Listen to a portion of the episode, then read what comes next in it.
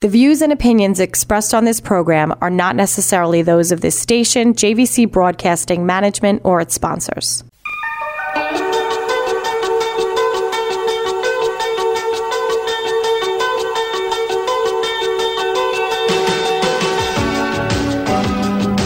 Good morning, Long Island, and welcome to DDI on Autism on 103.9 FM, keeping an eye on autism and giving a voice to its Long Island community. I'm your host, Dr. Michael Romas. Again, so glad that you can join us this morning as we share and explore all relevant issues related to autism spectrum disorder. My guest this morning is Thomas Iland. Thomas was diagnosed with autism at age three. He went on to pursue and leave a career as a certified public accountant to begin his business of Come to Life Coaching, which is based on the title of his award winning best selling book, Come to Life Your Guide to Self Discovery. Tom is a certified human potential coach, diversity, equity, and inclusion consultant, and the only Toastmasters International accredited speaker with autism in the world. Uh, in addition to speaking at the United Nations twice in 2019 and having a TEDx talk, talk titled How to Come to Life, Tom recently became the first American and second person in the world on the autism spectrum to finish a full Ironman triathlon.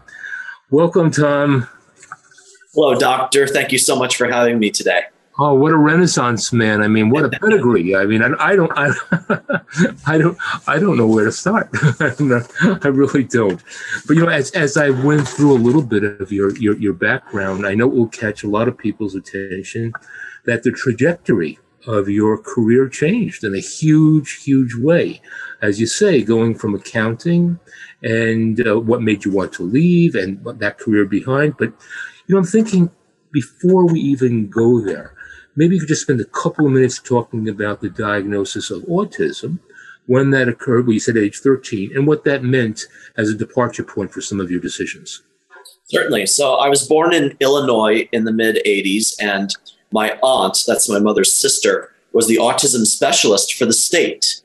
And she thought that I might be on the autism spectrum. And she brought this to my mother's attention, but my mother didn't want to have any part of it, didn't believe that her firstborn son could be on the spectrum. So my aunt had some other ideas and actually took me for an informal screening without my mother's knowledge, disguising it as a play date. And I didn't think twice about it. It's like, okay, I'm solving puzzles and playing games with my aunt. This is fun. Little did I know that I was being screened for autism. Wow. And, and the diagnostic criteria at the time said I had to have an intellectual disability or to be less PC, mental retardation to have autism at the time. And since I didn't have an intellectual disability, I didn't get officially diagnosed. But fast forward to the mid 90s, when I was about 13 years old, the diagnostic criteria changed. I don't have to have an intellectual disability to fit the autism diagnosis criteria. So that's when I was officially diagnosed. And my mother eventually came to terms with it, as did my father. And there was one day where my brother and sister, they were both younger than me, they're getting calls from friends looking to hang out after school or on the weekends. And I asked my mom one day, Mom, why doesn't the phone ever ring for me? Mm-hmm. And she had to think on her toes pretty quick. She could have said that I don't have any friends or I don't know how to make friends, but she explained, You're still learning how to make friends. Mm-hmm. And that's when she and my dad sat me down and proceeded to explain to me what autism was that I have this pattern of differences. And I'm like, Well, I don't want to be different. I want to be like everybody else. And I thought that my brain was broken or that something was wrong with me. So after I faced my own darkness, my own demons, and thought how I'm going to come out of this, my parents assured me from the get go that they would not stop fighting for me, that they would love me no matter what, and that I'm worth loving and fighting for. So that set the tone within our household for a, a united front and putting myself on the path to a good future. And if there are any parents that listen to this, I want them to know I couldn't accept my diagnosis until I knew my parents had accepted my diagnosis. And that was a huge prerequisite to my happiness, to my success, to my sense of well being. So if you're in denial about your child's diagnosis, I encourage you to find a way to, in a sense, get out of your own way. Know that this is part of the family now. Like one person has autism, the entire family has autism. But when you come together, have unconditional love as your basis, and you can start having a good life for yourselves. Absolutely, Tom. A- absolutely. First of all, that underscoring the importance of unconditional love, which sometimes, if you're very fortunate, you can find it in your family, especially with a good mom. And the idea that she she uh, was able to respond so quickly on her on her feet to such a poignant uh, uh, a question. prior to the diagnosis, did you have a sense of feel, or did you feel different in the world, even at that point, prior to some kind of label? I, I knew I wanted to have friends, have a girlfriend, even, but I also found that I loved talking about stuff I wanted to talk about, like movies. I could talk about, for instance, Star Wars ad nauseum. But my peers were like, okay, let, can we talk about something besides Star Wars, maybe? Or, or why aren't you asking questions about us? We hear all about you. Maybe ask about us. And that didn't really occur to me at the time. So as I've grown up, I've discovered the importance of what's called a two way street mm-hmm. in conversations, friendships, relationships. Like if, if you call somebody, like when I first wanted to hang out with a girl I liked, I called her, left a voicemail looking to hang out, and waited for her to get back to me. I didn't hear back. I thought maybe she didn't get the message. I call her again, left another voicemail, and she still wasn't answering. I thought maybe third time will be the charm, because uh, third time would be the charm in a lot of my life growing down the road. So I call her again, leave another voicemail, and she went on to tell my sister, "If your brother doesn't stop calling me, I'm going to the police." Oh wow! so I didn't know the social cues. I didn't pick up on that she might not be interested. I just wanted to to date her. So my family came up with an analogy of a tennis game. So I serve the ball to somebody, I call to somebody, they have to hit that ball back to me. Because I, if I keep serving, serving, serving, serving, serving, and calling, calling, calling, calling, calling, then that's going to scare them away. So I basically get two calls now, two serves of that ball. And if nobody hits the ball back, I have to find another girl to play with. find someone else if no one's reciprocating. But people on the autism spectrum in particular, myself included, we're so determined. We want to see things the way we would like them to be, and we'll fight for, be really dedicated to making that happen at the expense of us looking like clueless a-holes because we don't know the social rules or norms of the situation. Yeah, I find it fascinating the way your parents were able to illustrate that with a good visual example that you could relate to. And I, would you agree that just in general, in terms of understanding each other, period, you know, period, even outside of the context of autism, one way to do that is just what happened with you through metaphor, uh, by, by finding something that we can relate to and drawing some kind of, in this case, a visual example. And it seemed to me that from what you shared, for you, that landed. And I find that uh, by using my special interests or things that I really like to do, to relate to the situation at hand that that helps a lot. So for instance back to the girlfriend topic my sister gave me some really good insight. Like she knew i loved video games.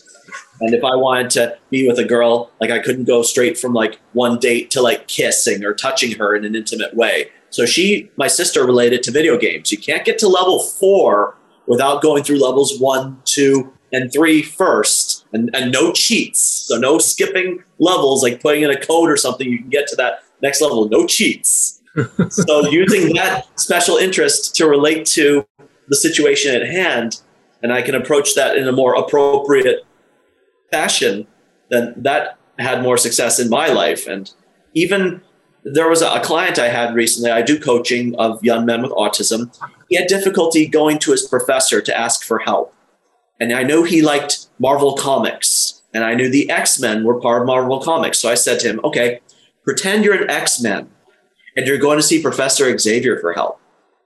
And his face lit up, and he got the confidence and the courage to go ask that professor what needed to be asked. So, by utilizing the special interests that people with autism and other developmental disabilities have, they can start to what I like to call be the hero in their life. Interesting way of framing it. So, really capitalizing on something we know, in this case, uh, a, a, special interest. And, you know, that cues us nicely for what I started to reference, which was your moving initially into accounting and then way away. So I'm going to ask you, was accounting ever a special interest or how did that emerge as something that you pursued? You became a CPA and then put that down. So I knew from a young age that I was really good with numbers and I love Star Wars. So I made it my goal in life to be George Lucas's accountant. That's what I had my sights And I told my parents about this dream of mine, and they could have told me, Tom, get real. That's a pipe dream. He's not going to hire you. Find something else. Instead, they told me, all right, you want to be George Lucas's accountant? You have to go to college. You have to pass difficult tests. You have to find jobs in the entertainment industry. He's not going to hire someone right out of college. And I said, all right, challenge accepted. So I went, got my bachelor's in accounting, passed the CPA exam. It was a very difficult test, but I kept on the course and got licensed, worked for Disney right out of college doing property taxes as an intern. I did that for three tax seasons. One of them as a supervisor. And after I left Disney, Disney actually acquired Lucasfilm. So the way I see it, retroactively and indirectly, I kind of was George Lucas's accountant, and I felt like I'd accomplished my goal. And I stayed in accounting for years doing tax, corporate stuff. But by then, I realized how miserable I was. And I dreaded going sitting at a desk crunching numbers all day. And I felt like I belonged somewhere else. And I heard more and more stories of my peers crashing and burning in life because they didn't know themselves, they didn't love themselves, they weren't being themselves. So I had to start telling my story. I'm going to ask you to hold that thought. I'm going to ask the listeners to stay with us because that's exactly what we're going to pick up. You're listening to DDI and Autism on 103.9 FM. My guest, Thomas Iland, coach and author and triathlon winner. I mean, it's the whole, whole. Stay with us. We'll be right back.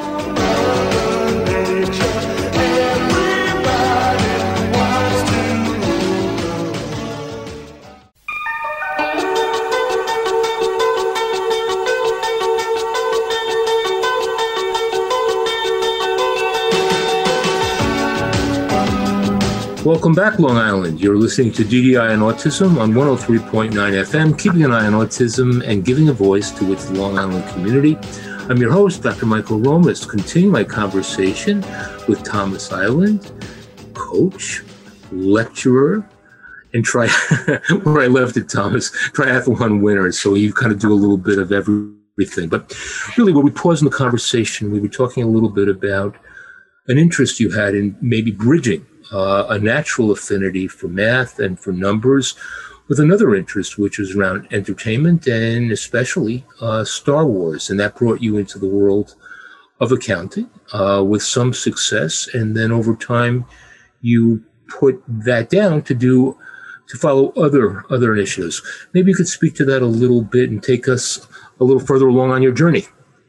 Yes, so I knew I had that goal to be George Lucas's accountant from a young age, and in order to build up my experience, I began working in entertainment companies, starting with I don't know if anybody listening remembers those brick and mortar video rental stores like Hollywood Video and Blockbuster oh. Video. I, I worked there for a few months, uh, putting shelves, uh, putting videos rather back on the shelves, operating cash registers, taking inventory, updating advertising and such. So I got some valuable retail experience, but I also got some valuable insight into how the corporate world works for instance, Blockbuster was getting rid of late fees back when I was working there, but they didn't really disclose that very well to customers. So when customers come into the store all angry that their movie was sold to them and they're asking me why that happened, and I'm getting a lot of customer frustration from that. And that kind of made me see, okay, maybe a job in retail is not for me.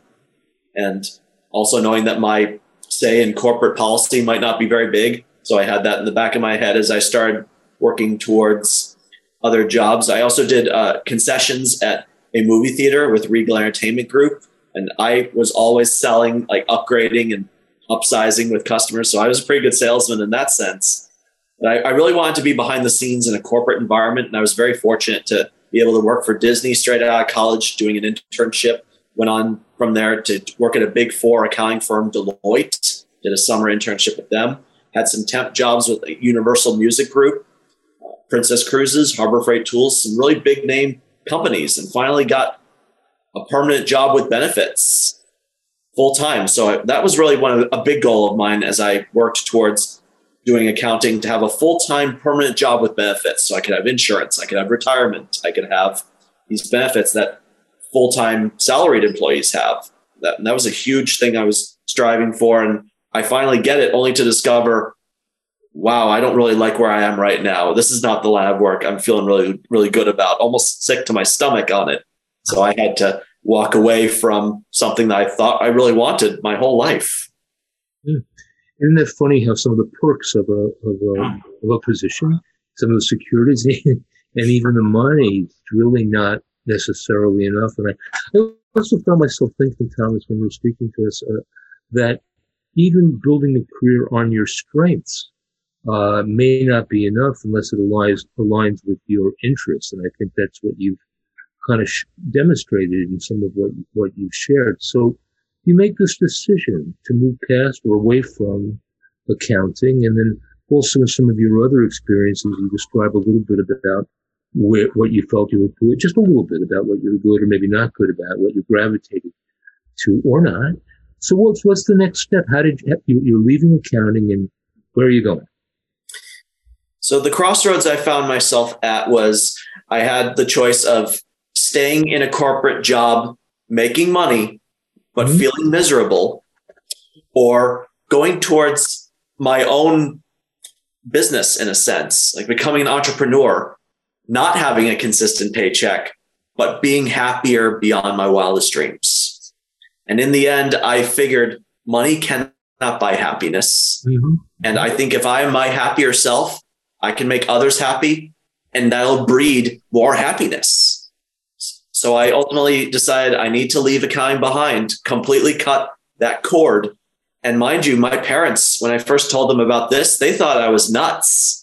Like, Tom, you worked so hard to get to this point, and now you just want to let it all go? And I said, Yeah, I feel like crap in an office. Mm-hmm. And they kept telling me, No, stay a little longer. But then they went to bed that night and asked themselves, who are we to determine our son's happiness? Mm-hmm.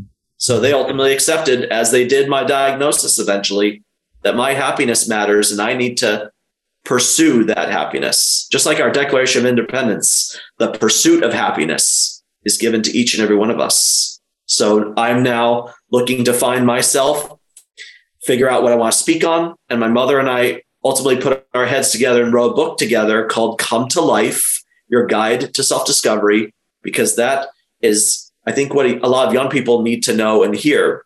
My epiphany I had when I was in college, I could not sit back and wait for life to come to me, like for some miracle to just drop into my lap. Life doesn't come to you, it's up to you to come to life.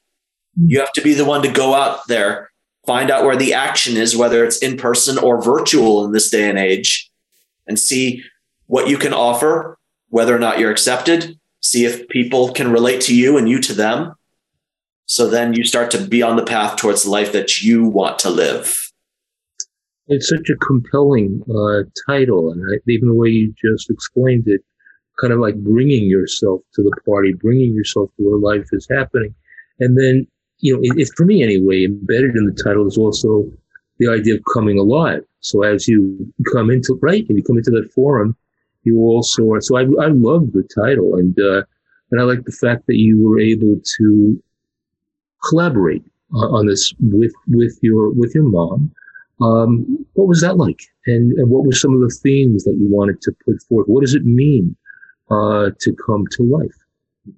So my mother had a history of family advocacy. She was a family advocate for 300 families over the course of 10 years in Santa Clarita because she was going into my educational meetings from a young age with me, going to bat for me. Other families got wind of it. It's like, can you help me get my kids services come to my meeting? So she's making money as a consultant and was a past president of the Autism Society of Los Angeles. And she has a history of teaching police officers about autism and what they need to know. So I kind of went under her wing in presentations and speeches that she gave. I told some of my stories here and there. And to this day, she and I still go around the country uniting police and developmental disability communities so that they understand each other better, the two parties. And also, on a similar note, I also know that my mother and my father, for that matter, they're not going to be around forever. Mm-hmm. And so as I grow in my entrepreneurial spirit, so to speak, I've started to think about and build my own brand, my mm-hmm. own clientele, have some my presentations that I can call my own to where my mother is not involved at all. And I think that's really something that's been sort of my subset of come to life. Like, yes, your parents are going to be with you, but then there comes a day where they won't be around. And I think that is a major pain point in a lot of families' lives because a lot of families think, or parents might be thinking, my kid's going to live with me until one of us dies. And that's the reality that they've accepted. Whereas my mother and father thought Tom's going to have a, a, life to call his own. We're going to find a condo for him and we'll have him shop with us for that condo so he can move in there when he's ready.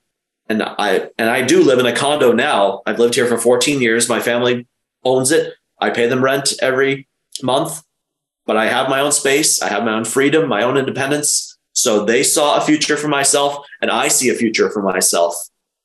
And I know that I will be okay when my parents ultimately pass. But a lot of families don't have that same feeling of comfort. And that's something I'm looking to address with my clients and really broaden that conversation. So, what's going to happen after the parents go? Yeah, I think families in general struggle with that, even with, uh, with with kids who may not have the same kind of challenges. I mean, it is a struggle to make sure the whole movie was what failure to launch, right? What we yes, Matthew McConaughey. right, right. So really, uh, that's isn't that a, an essential part of parenting to do everything we can do to ensure that our sons and daughters are fully prepared, or as best we can help prepare them for real independence and and therefore a richer a richer life experience. You've already demonstrated it, haven't you, Thomas? By by some of the endeavors that you've already undertaken between your writing and your speaking and your physical prowess. I mean, you've already shown, I think, a lot in the way of um, that ability and that capacity. As you know, there are a lot of families that really won't have the exact same luxury uh, with, with someone who's as capable as uh, as you are. But nonetheless, I think this is at the, the corner of, of our conversation um, thus, uh, far you know, we're moving to, uh, uh, to, to the end of this show, and we're going to have a part two. Of course, there's much too much here to unpack and to do this in one short session. So to, I'm going to ask you to come back. But you did mention your involvement with the LAPD and some of the legal ramifications, and also the training that might be necessary to prepare the community at large for some of the implications around full independence and some of the trouble we can get in when there is full independence. Okay, so I'm going to ask if you don't mind, Thomas, to hold on to that thought, for our listeners to hold on to that thought. We'll likely start there next week again when we meet. So, thank you so much, Thomas Iland. Uh, our listeners, stay with us next week. Make sure you come back. You're listening to DDI and Autism. More to come.